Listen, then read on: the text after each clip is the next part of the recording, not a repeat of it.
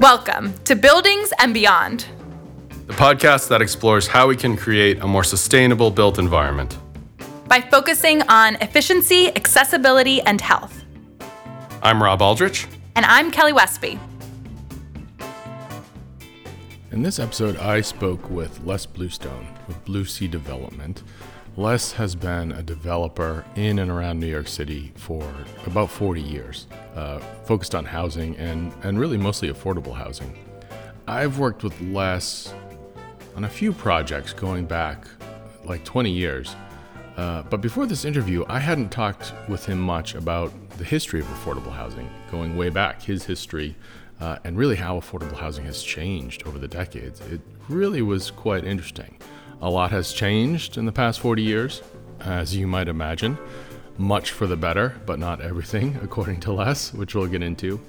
Uh, so, we talk a little bit about the history of affordable housing, also challenges unique to affordable housing as compared to market rate construction, and where he thinks we should be headed in the future. Here's my conversation with Les Bluestone.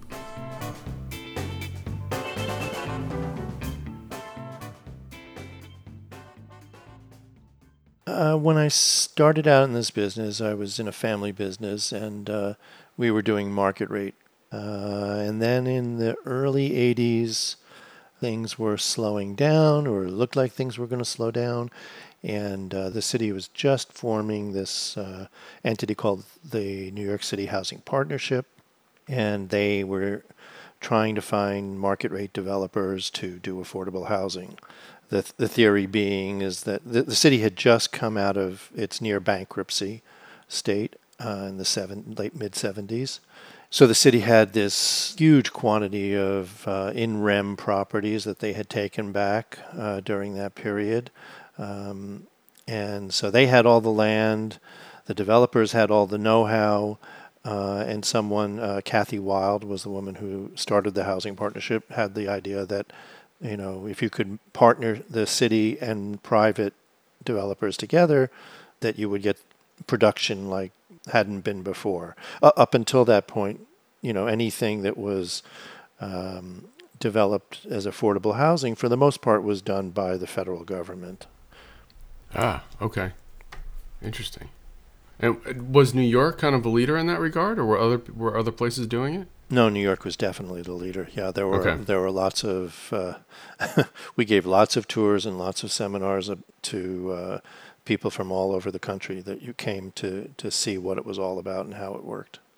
So yeah, it was it was a, it was a great program. It really was So it really was a success. a huge success. Huge Okay. success. Yeah, and um, it got modified over time. You know, it became very uh, it became so successful.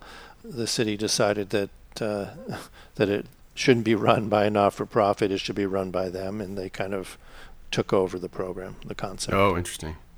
Yeah. So, I guess then or now, what what are the big differences between market rate and affordable development? Well, back then it, the differences were pretty huge. Um, as I said, most all affordable housing or anything that was subsidized was built by uh, the federal government. And um, in New York City, you can you can spot those buildings a mile away. They were all built during this more or less the same period, and uh, you know, eight by eight brick was a common material that they used. They had a formula uh, about the mechanicals, and they had a formula about the exterior and the windows. And uh, so when you walk into these buildings, they look very similar, even though they may have been, you know, designed by different architects. They had a uh, they had specs that they had to go by. Whereas the market rate, it was pretty much whatever was going on at the time, uh, Okay. for bet for better or for worse. Uh, you know, when when there was uh, a lot of competition, uh, the bar got raised, and, and and in terms of the quality of the units, um, you know, amenities and and finishes, that sort of thing. Um, that really kind of went up and down with the market. Okay. And now, I mean, I guess affordable housing. Have you shifted really pretty exclusively to affordable now, or you you still do a mix? No, we, we haven't done anything conventional in many many years. Uh, Okay. Yeah, everything we've every everything for decades that we've done is is as affordable. Okay. Yeah. So I mean that this program in the in right around 1980, I guess, was the start, and Yeah. never looked back. Uh, no, I do look back. You know, as uh, government can be kind of a, you know, a bear to deal with at times, and you know there were, you know, the thought of buying a piece of land, building what you want to build, how you want to build it, without having everybody in the world, you know, involved in it is kind of a, kind of a nice thought. You know, Gotcha. you know, a little public housing colonic, so to speak. and uh, so it would be it would be nice to get back to that. I think, in time to time. But um, Okay. But but I do I, I have to say that you know nothing special, but I, I do th- yeah I do see the need for people to have their first homes and to have safe homes and, and affordable homes. Um, so that's kind of that's kind of in my fabric. Gotcha. Do you do a mix of ownership and rental? Yeah, we we do both. Okay. Yep. Cool. And, and I mean, obviously, you know, codes have standard and standards have evolved for conventional buildings a lot. But what are the extra hoops you need to jump through when you're doing affordable? Or I guess it depends where the funding's coming from. I guess. You're right, exactly. Yeah. Uh, well, I, I I have to say though, the the housing partnership when it initially started, it was really just about getting the units out there, as many units as we could, because there was such a crisis. There still is, but there was back then too, and um, not a whole lot of attention was paid to. Um, uh, mechanical systems in energy efficiency, and that's it. I mean, but that was you know those were the '80s. That was not really high on everyone's radar. But but it was you know everyone back then. Uh, the the the world was a very different place. There was a huge boom going on in real estate where everybody with a shovel was a developer, and uh, so the quality, you know, kind of was all over the place. Uh, there were lots of people that got into it that shouldn't have gotten into it for lots of reasons, and and then there are you know there were people that were in it that are still in it now and, and doing the right thing. Um, but the city, uh, the city's involvement, um, and by virtue of the fact that the projects were they're, they're city-owned land, they came with city or and or state subsidy, um, so they had the money um, and they were issued by RFPs. So, so for a developer to to get the project, you know, we had to put together something that was going to, you know, make our project look better than maybe the ten or twenty other projects that were submitted for that particular site. Okay. Um, so it was there were lots of ways to do it, uh, um, and but what it what it created was a competition uh, amongst the developers, and, and it ended up raising the bar. Slowly, it, it raised it on market forces, and then uh, after a while, the city started im- uh, putting in its own requirements into into the uh, RFP. So they raised the bar, you know, uh, statutorily. okay. Um, And that's still the case. Yeah, yeah, that's uh, that's still the case. Very much the case. In fact, maybe a little too much the case now. Okay. Um, uh, you know, there's there's always the city. on. you know, every, building housing. Is, you know, it's a it's a process. It, it's basically a math equation. It's a math problem. You, you you know here here's your land cost. Here are your development, your construction costs. Here are your operational costs, and you have to put all those numbers together and come out to a place where it works. Um, when you start to, when those numbers start to get skewed either by market forces, you know, such as, uh, you know, shortages of material or, or, you know, huge increases or lack of labor, you know, then what happens is in order to build that same unit, the city has to come up with more money or you have to reduce the cost some other way. Uh, so the, the, you're constantly moving these equations. But what's happened, um, you know, there's been a, a big push now to sustainability and energy efficiency uh, in the eyes of the city, and rightly so. Uh, however, you know, there's always the rub is that you know you know, is it better to have uh, 100 units at the absolute premium standard in efficiency and sustainability, or to have 200 units that's maybe at you know 60 or 70 or 80 percent of the, the that gold standard. So I I've heard that before. Like you know, do we need to build affordable housing? Does it need to be the best? Does it need to be passive house? Does it need to be LEED platinum? I have not.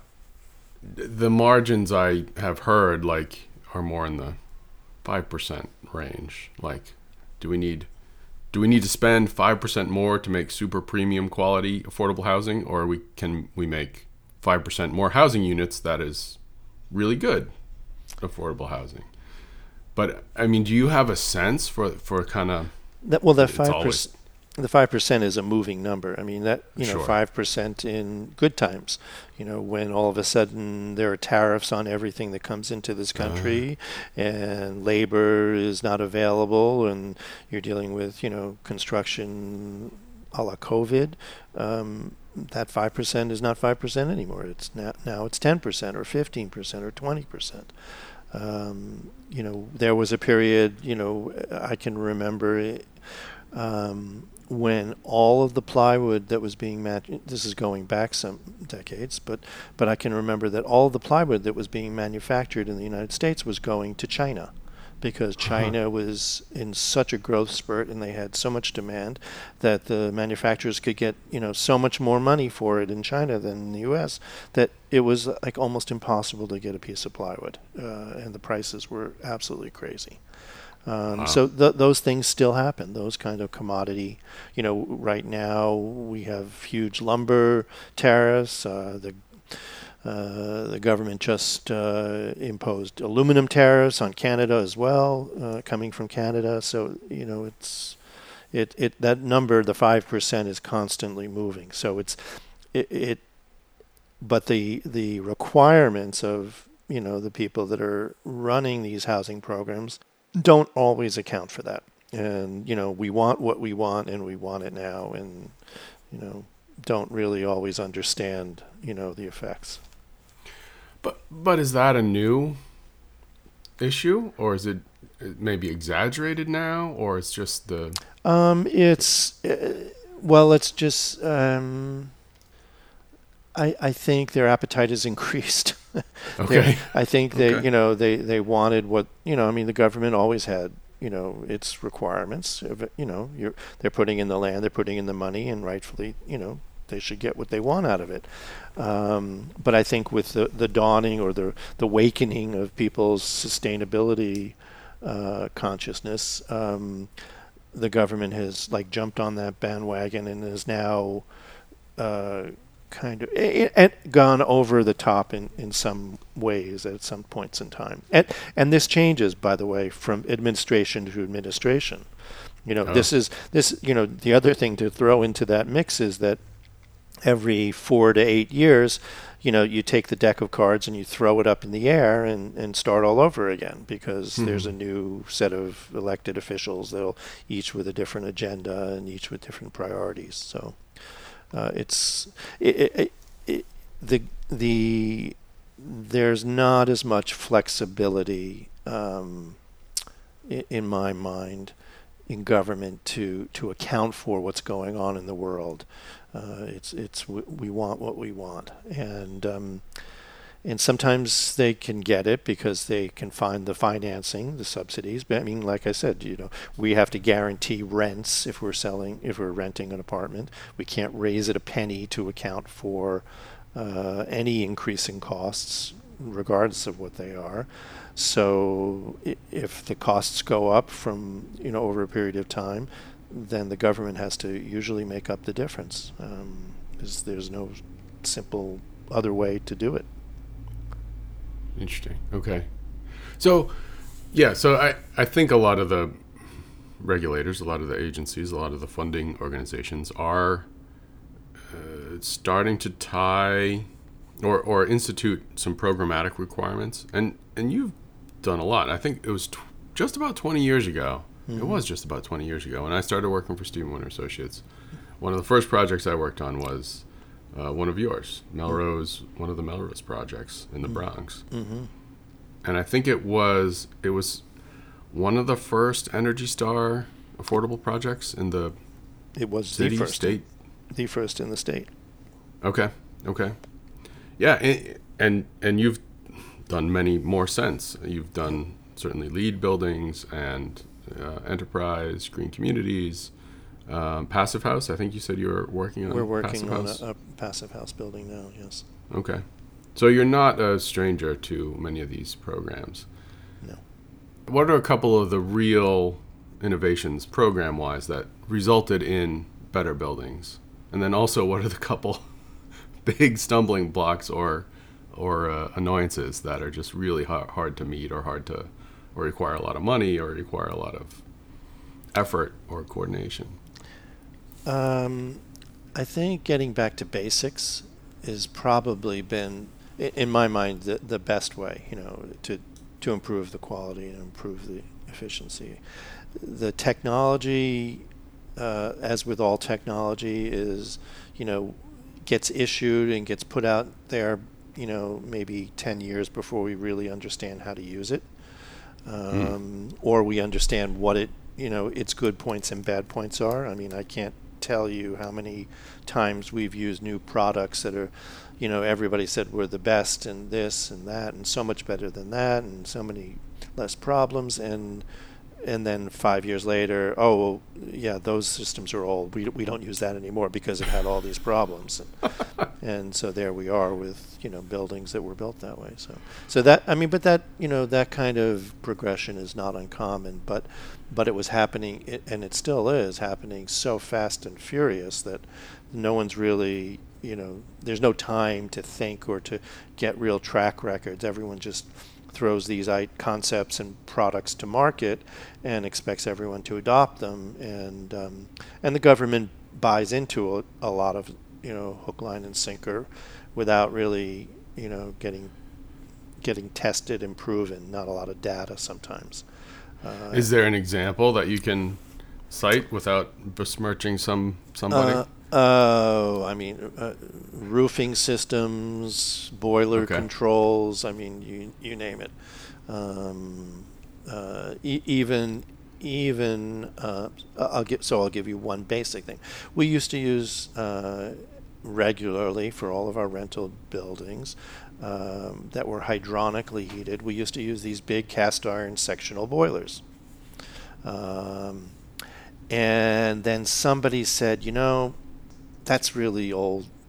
You know, you really shouldn't be doing. You should really be going with modular boilers, right? So we went, and everybody shifted over to modular boilers, smaller.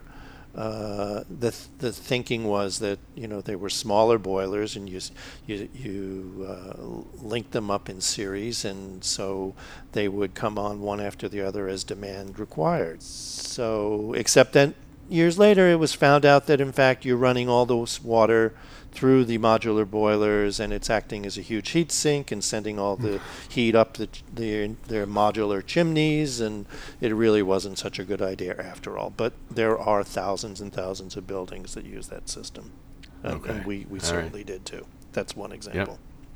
Cool. So, so on the back to basics uh, example, um, you know, I remember one of the first, like, you know, ventilation being mandated as part of Energy Star, mm, 15 or 20 years ago. Yeah. And I, I remember certainly in your buildings and many other buildings, Energy Star required us to actually test how much air was coming through ventilation systems Right. which was a novelty. It was, and it, you know, for me, it, it, and I think I don't, I don't want to speak for you, but a lot of the builders, a lot of developers, you know, we'd we'd put our flow hood up to a register, and we'd say, hey, you're supposed to be getting 60 CFM, you're getting 12, and that was a that was one of the kind of Yeah. That was examples of programmatic uh, that I felt was was pretty effective. I mean, do, do you? Are there things like that that's kind of changed your standard practice? in- Oh yeah, your yeah. I, Okay. I, the ventilation certainly was is an eye was and is an eye opener. It, you know, the ventilation is it's now so so before we had the, the ventilation was totally uh, uh, unregulated, so to speak. It was, you know, it was designed for by engineers. Depending on how it got installed, or depending how good the design was, it either worked or it didn't work. Usually, didn't work. Um, and uh, you know, so now now we test it. Now it's required to go through you know much more rigorous design, and then now we bump against the code. because the energy efficiency standards all say it should be this, and the code says it should be that. And so this, this is a problem that we're now running against. But as far as you know, other things that we um, that have changed the way we do business or the way we build, you know, I have to say, you know, there's a, there's a saying, and I say this to people, you know, when people say, well, you know, they don't build them like they used to, and my retort is always, it's a good thing that they don't. Okay. Um, but but so take uh, Energy Star. Um, in fact, it was on a, on that same project that you started on, where Energy started uh, Energy Star started requiring um, combustion gas testing. In fact, they did not start. this is a great story, which I'm sure you'll remember. Uh, you know, it was not a requirement when we when we signed and, and got certified, uh, signed on and got certified for that development for Energy Star. And then all of a sudden, after the project was complete, we heard that they were that that the uh, NYSERDA, who was administering Energy Star in New York State, was going back to the houses un, unbeknownst to us and uh, contacting the owners directly. This was an ownership project, and going and testing all the gas appliances in, in the in the house, the water heater, the boiler, the stove.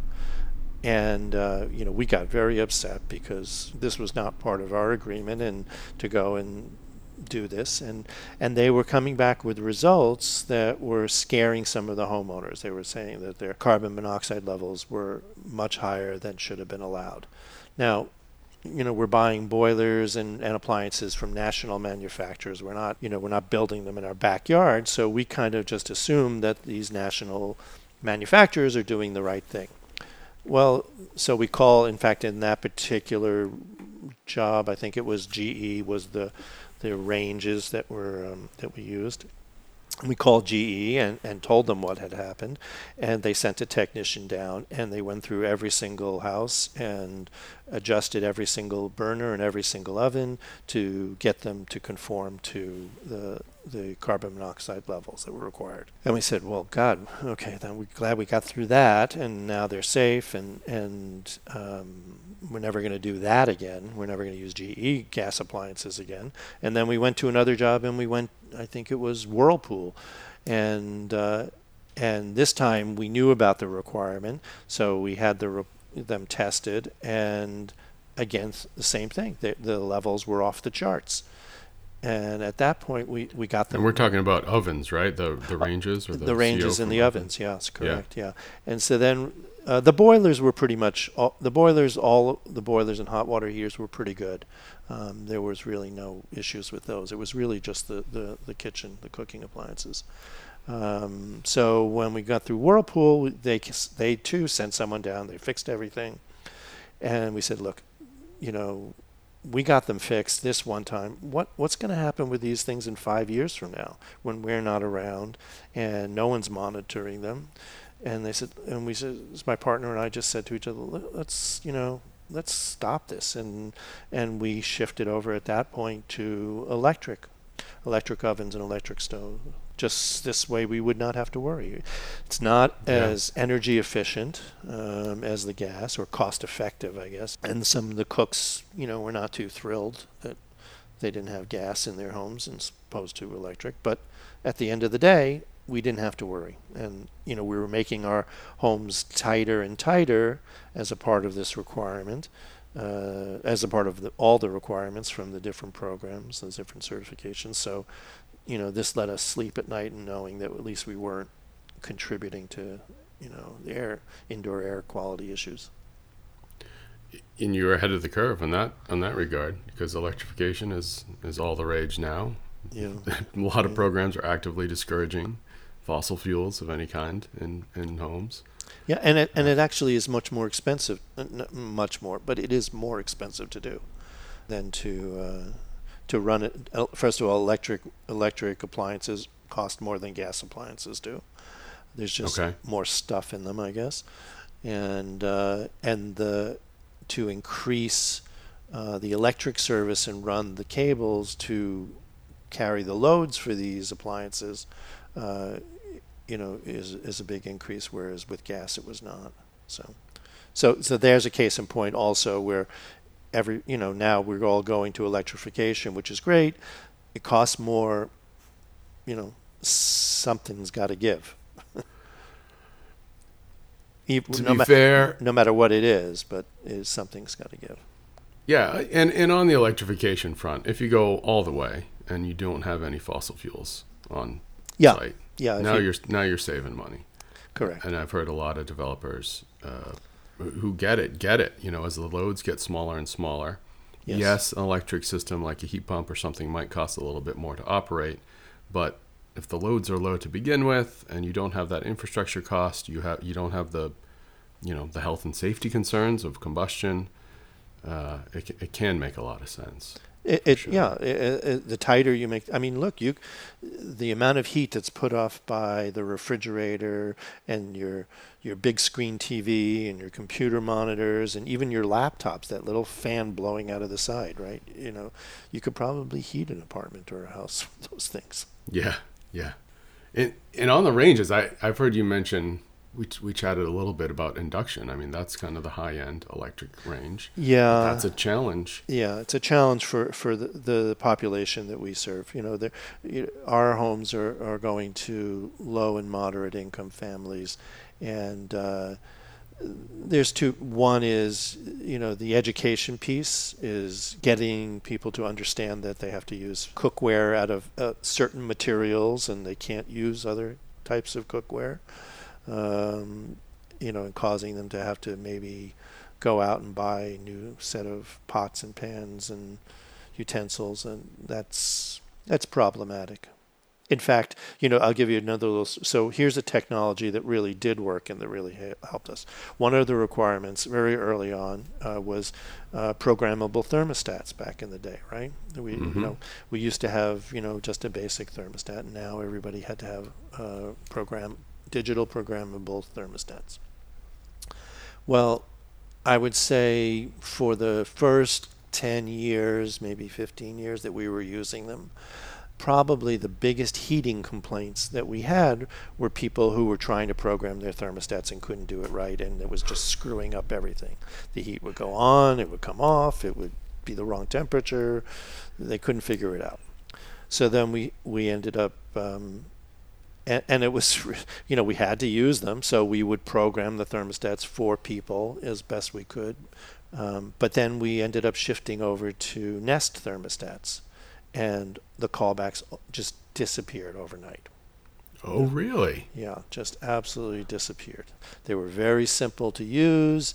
They were people nobody they were not you know the because of the self-programming feature the algorithms no one had to set any buttons or times or dates. They could just set the thermostat the way that they like to use it, on and off, and then the thermostat would remember it, it- combined with its occupancy sensor built in, would set the thermostat, set the temperatures to the right temperatures for them at the times that they needed it. And uh, it was really a great thing. We'll never go back to a conventional thermostat, that's for sure. That's yeah, that's interesting. I, I can sympathize. I mean, when I was out in, in the field doing lots of ratings, doing testing, I often would have to sit and figure out how to set the thermostat. It would take Yeah. ten or fifteen minutes to Yeah. puzzle through the yeah, you know exactly. press this and that and yep. So uh, on the on the sustainability side, on the energy efficiency side, I'm suspecting that your the homeowners or the tenants probably don't care that much about the labels about certifications. Is is that accurate or am I Um, off base? Uh, you know, that's uh, it's a mix. Uh, there, Okay. there are some people that come at it and they're really excited about it. They, they, uh, some are very knowledgeable, which is Okay. kind of encouraging. Some are not knowledgeable, but they've heard about it, and and the fact that their home is something that's beneficial to the environment is you know makes them makes them happy. So, and then Cool. there are, and then there's a group of people that really could care less. Okay. Okay. But it sounds like it's, I mean, a lot of the program work eh, or a lot of the certifications come from agencies that are providing funding. Is that Mhm. fair? Mhm. Okay. Okay. Yeah. One one thing that we do now um, to help, uh, you know, encourage or to educate as well, you know, is we do um, we do walkthrough. We well, first of all, we we produce a manual for each tenant or each homeowner that talks about the whole building, talks about how it was built, talks about the features uh, that make it uh, maybe different than other buildings, and uh, talk about uh, sustainability, indoor air quality, you know, green living, as they say, and teach them a little bit as much as we can. And then we wa- we walk through the apartment with and the building with them, pointing out the features. Um, we found in the past that when we gave people information, that it usually got filed and no one ever opened it up uh, until we said, "Did you open it up?" Uh, when they call about some issue. So when we found that when we take people through and show them um, show them an aerator, show them you know take the aerator off, show them the flow without the the restrictive aerator, show it to them with it, and explain why that's an important thing.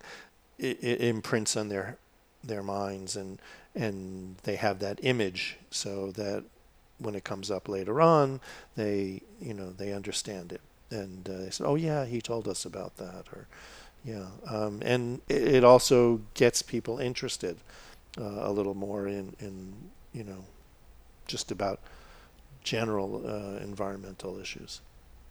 Do you do that with, with tenants as well as Yeah. homeowners? Yeah, we do it with every, every tenant. Yeah. Cool. Is there, with the COVID situation, are you seeing uh, a heightened interest in indoor air quality, health and safety? Uh, yeah, in fact, I was on two webinars yesterday. One about about designing uh, designing buildings for seniors with COVID in mind, um, and then another one about uh, a, standard called Fitwel uh, about a um, a viral uh, uh, component to their certification. Gotcha. Um, but so so there is definitely, you know, people are looking at it. And and getting back to your original point, one of the first, the first pieces of the puzzle is about ventilation. Ah, okay. Yeah. Hmm. So in the city, I your most of the projects, if not all, that I've worked on with you have been in New York City. I mean, do you New York some City in Long Island, I believe. some in Westchester, some in Long Island. Yes. I've been I've, I was always impressed. You know, I'd be driving to the Bronx with my car full of blower doors and stuff. I mean, the, you run a pretty tight ship, and a lot's got to go right. And there, what are the big challenges? I mean, doing major construction in, in the city, or maybe you don't have much to compare it to, but if you compare it to Westchester or compare it to Long Island, I mean, what are the extra logistics? What are the extra hoops you have to jump through to do work in the city? Um, if you're talking about uh, the same affordable housing government sponsored type construction, in terms of regulatory, well, the, the state has its set of requirements, so the towns have their set of requirements um, that you have to meet. Um, Yeah. and they tend to be um, a little more navigable than than the city's requirements, I would say, uh, or that you can appro- there you can approach them with some of these issues that I've just you know mentioned, you know, conflicts and things that need to be resolved. The city Okay. is is much much much much more difficult to get through to someone who can make the decision about is this yes or no. But but that but that being said, I have to say, in all fairness to the city, it depends on who the people are, more so than even the administration. You know, who's sitting there behind the desk in the building department, or Okay. or the uh, Department of Environmental Protection, or whoever, whoever it is that you you get lucky enough to get, can make all the difference in the world. We we did a building in the Bronx uh, called Arbor House, where where we have a um, hydroponic farm on the roof of the building. It's a residential building. And there were all sorts of reasons by code that why that can't happen. Some is about zoning, some had to do with fire egress. And so we, but we wanted to do it. It's something that we had wanted to do for a while. So we went to city planning. We prepared all our answers to the questions which we knew that they would bring up and um, we had you know sheaths of material and waiting for them to ask the questions or to say it was you know you can't do this. And when we got there the at planning uh, the the people were so cooperative and and loved the idea and was so helpful that we told them what we were concerned about and they said no that's not really an issue. You, we, you can do that. We and here's how you do that. And and then so we got through the planning thing and we were like we were dumbfounded. Uh, and then we went to the building department and we got a deputy commissioner to meet with us. And we talked you know we had this rooftop farm and and one of the things is you have to provide egress in a multi-family building to the roof uh, for fire and access for the firemen to come in from the top. And you know, again, we were concerned about how would they treat this situation, and it was the exact same situation. We lucked out again, and the the commissioner who we met with, you know, she said, "No, if you do this, this, and this, you'll be fine," and you know that doesn't happen very often. Um, but but it it sh- more to the point is is just about regardless of whether it's the city or the, or outside the city, it's really about who's sitting behind the desk that you speak with. Interesting, interesting. Was that the building where you where you tried to do the CSA that kind of yes fell flat? Yeah, I think you said. Yeah, it did fall. F- well, it's it's still going. Actually, it's it's been revived. Oh, cool, cool. but but uh, yes, yeah. The C the CSA fell flat we you know to provide we tried to provide fresh produce to the the, the low income families that were in the building, and um, and we spent a lot of time and effort to get them to accept um, the government food stamp programs, the EBT program, um, so that they could use that source of funding that they got, some of them, um, to buy it. Well, it turns out that most of the people had not really grown up with fresh produce, you know, they in that particular community, so they really hadn't developed a taste for it or didn't know what to do with it. Uh, mm. And then the other group, you know, maybe were working two, three jobs to just try and make ends meet, and they were, you know, looking for something just that they could throw in the microwave and, you know, heat up between the times that they worked and the times they were home. Yeah, boy. Yeah, it was it was that was a real eye eye opener for us, for me personally, anyway. Yeah, man. So, uh, looking ahead, if we talk again in five years, what what do you think we'll be talking about? What do you think the big changes will be, or ten years? Um, one one of the things that has had many um, well, for, first of all, uh, the envelope of the building. I mean, that really should be, that should really be all we're, not all, but what we're really focusing on. If I had to say where the money should be going, it should be going to the envelope always. Um, okay. You know, you know the systems come and go, like the boilers I mentioned, and and everything else. You know, the appliances you can swap out, and um, the controls, the same thing. You can take out one set of controls and put in a new set um, but the, the building shell is forever. So let's spend that money on something that's a passive, you know, that you don't have to really do anything to it, and try and build something that's as durable as possible, uh, the, so that the maintenance is, you know, min, de minimis. Um, and um, and then whatever technologies come along, they come along, and if we want to adopt them, we adopt them. If we don't, we don't. But the building at least has that going for it is that the loads are reduced beca- and the comfort is increased because of the building shell. Yeah. Back to basics. That's yeah. one of the first things you said. Yeah. And and one of the things that I, I think that I, I also see um, is it's had a number of false starts is is um, modular. Um, Ah. I, I still see there. I still see a lot of potential for modular building, and um, you know, there's a lot. There are a lot of stumbling blocks. There's a lot of acceptance that still needs to happen on behalf of uh, the the financing community, um, even the city sometimes. Um, but you know, the building something in a controlled environment is just so far superior to, to, to, to building something out in the field. I mean, I, I grew up, um, I started working in construction and I was a laborer and then I was a construction superintendent. And I can remember, I mean, too many months and years of standing there freezing my butt off, my fingers, you know, numb, you know, teeth chattering, and and watching, you know, you know, all the trades doing their job in the same state as I was.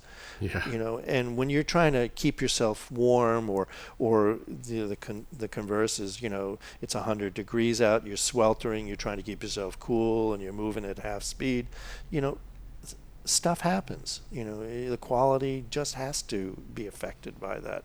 You know, um, and also not to mention the weather, right? Uh, Yeah. You know, you know, we we build these buildings. They're wide open. You're getting rain, snowed, poured upon, um, and then you close them up, and you have rain and snow still in your building uh, while you're building it. You know, it's uh, not a good situation. Yeah, we've worked on a lot of modular projects, and I, I agree. There's huge potential there. It's it's it has its own set of challenges, but uh, there's really yeah, there really is big potential. We I we agree. we haven't we we've been doing um, panelized buildings, so Yeah. um, most for the last 15, 20 years actually, um, and we like that system a lot because getting back to the cold, I don't have to worry about a mason, you know, freezing his fingers off while he's trying to set a full cross joint brick that I have to then worry about you know, is it going to leak? Is it not going to leak? So we like that. We we also have been using modular bathrooms, and um, the quality of that bathroom was is so much better than what we could ever build in the field. I mean, aside from the finishes, um, one of the things that concerned us was um, uh, the air testing, you know, because we have to do the air infiltration tests for the for each unit or for the building, you know, sampling of the units. And um, in many apartments, we have bathrooms that are back to back, and so that bathroom is our only barrier to you know a tight apartment. And so we made the manufacturer do blower door tests of the bathroom in the factory and then have them certified by an outside agency. And um, the last job we did, the guy could not even get a reading on his blower door test. so, you know, now I could never build that in the field, ever. right, right. Um, Yeah. So that was a great thing. Excellent. Uh, thanks, Les. Any last thoughts? Well, I, I, I mean, you could you could get me going pretty easily. You you know which buttons to push if you want, but uh, but I, I just you know, there's no there's no genius to what we do. It's just about people wanting to do the right thing and and people letting people do the right thing, uh, encouraging them to do the right thing. I'm I'm I'm a more of a fan of a carrot than a stick. I think a lot of the requirements and code r- i- issues that are now being discussed, you know, can be kind of draconian, and I don't think again people are really thinking about the the effects of them. Um, housing is a crisis situation, and uh, when you make things really difficult and you make things impossible to meet the need, then what happens is people take shortcuts. People will scrimp someplace else to meet, be able to do that, um, or they'll go someplace else and build where it's easier. And meanwhile, the- housing doesn't get built, and the people still are in need. So I think moderation is always. Julia Child said it best, you know, about um, about moderation including the case of moderation. Moder- yeah, moderation in all things. yes, yeah. yes, including moderation. Including moderation. Yes. So there are times when you, you really want to go full out, but but I think basic from my mind is getting people into decent, affordable housing that you know is not doing harm or is doing maybe less harm than the housing that was built last week. Uh, is always a good thing, and getting more people into that housing because the demand and need is so high um, that you know some of the choices that have to be made, I'm I'm willing to make in that favor. Great. Makes sense. We'll see in in five years. We'll see what Yeah. we'll see where you get. Check back with me when I'm retired. I hope. Awesome. Thanks very much. Okay, Robb. My pleasure. Thank you for listening, and thanks again to Les. More, some more info about what we talked about is on our show notes page, swinter.com. That's swinter.com slash podcasts. Buildings and Beyond is produced by Steven Winter Associates. We are focused on making buildings better in many ways, in more ways, actually, as time goes on. Check us out at swinter.com. Check out our careers page if you are interested. Uh, we have positions in maybe all of our offices DC, New York City, Connecticut, and Boston. And thanks to the podcast team here Heather Breslin, Jade Alvarez, Kelly Westby, Dylan Martello, Alex Mirable, and I'm Robb Aldrich. Thanks for listening.